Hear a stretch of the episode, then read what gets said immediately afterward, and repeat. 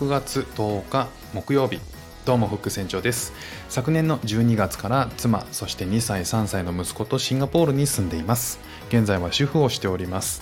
さてこの番組では幼稚園に行っている子どもの様子や子育ての話それから英語学習のことだったりこっちで面白いと感じた日本との文化や価値観の違いそこから改めて感じた日本のすごいところなんかをお話ししています。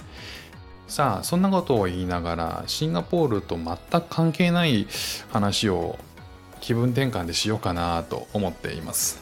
あの僕は、えー、大学が美術大学というところを出てるんですけれども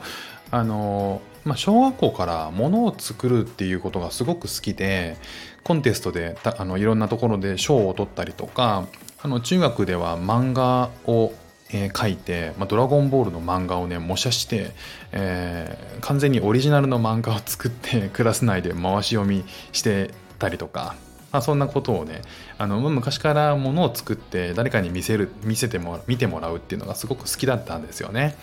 で高校に入ってからは絵を描いてるよりも音楽を作るっていうことに夢中になってたんですよね。なんかシンセサイザーっていうですねあのいろんなあの音色が出るキーボードがあるんですけどそれを使ってオリジナルの音楽を作ったりとかっていうのが、まあ、の趣味だったんですよね。で、まあ、何かしらクリエイティブな仕事に就きたいなと思っていた、えー、高3の夏に、まあ、美大を受験するっていうことにしたという感じで、まあ、そこからあの県内の、まあ、一番優秀だと言われている予備校に、えー、行き始めたんですよね。高校僕が通ってた高校から4 5 0分ぐらい電車でかかるんですけどそこに毎日行くようになったんですよ。で美大の受験っていうのは、まあ、絵を描く試験っていうのがまずあるんですよね。でもちろんその一般教科っていうのもあるんですけど比重として、えー、55ぐらいだったりするんですよね意外と。でデッサンの授業っていうのはあデッサンの試験っていうのはあの鉛筆でですね目の前の絵を真っ白なキャンバスに描くっていう感じですね。えー、高校が終わってから5時に着い5時から8時までかな、えー、みっちり絵を描くって感じなんですよ。でまあ、アトリエがですね、えーと、予備校がありましてその予備校の教室の中っていうのはまあ何にもないんですよね。で床がコンクリートになっててで教室の真ん中に講師が並べたモチーフが置かれてですね、まあ、モチーフって石膏のなんかこう見たことありますかね？ヨーロ中世ヨーロッパの男性の上半身なぜかそれだけみたいなとかあとは布と果物がリンゴとかバナナとかあって透明の花瓶に水が入ってそこに花が生けられてるとか。っていうのがまあ毎回課題として置かれるんですよね。その周りをぐるっといろんな、えー、子たちが取り囲んで、えー、おのおのが椅子と画用紙を立てかけてそこであの思い思いにみんな絵を描くと。思い思いというかそのモチーフを模写するっていう感じなんですよ。でモチーフとえ、自分との間にもちろん誰かが陣取っている場合もあってでその場合はその誰かの背中が見えるんですよ。で背中が見えて絵がこっちを向いている。なのでその人の絵の進捗具合っていうのはもうつぶさにわかるんですよね。で、えー、この人うまく描けてないなとかっていうのはもうすぐわかるんですよ。後ろから見えてるから。で、えー、僕はそんな中でねそこそここう過去の自分のこう絵を描いてきたっていうことになぜか無駄な自信があってですね でまあ俺伊達に絵描いてないぞみたいな感じで あのその高3のね夏に、えー、美大のその予備校に行ってたわけなんですよね。で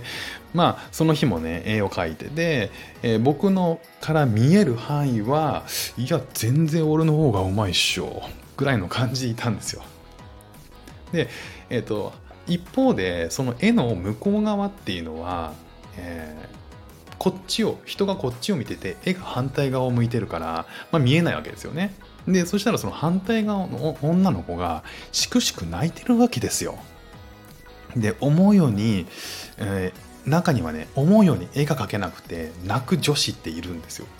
でそれ男子でなかなか泣く人いないんですけどなんかそれが、えーと、僕にとってはショックでそれが美大なのかで絵を描けなくて絵が思うように描けなくて泣くとか思ってたんですけど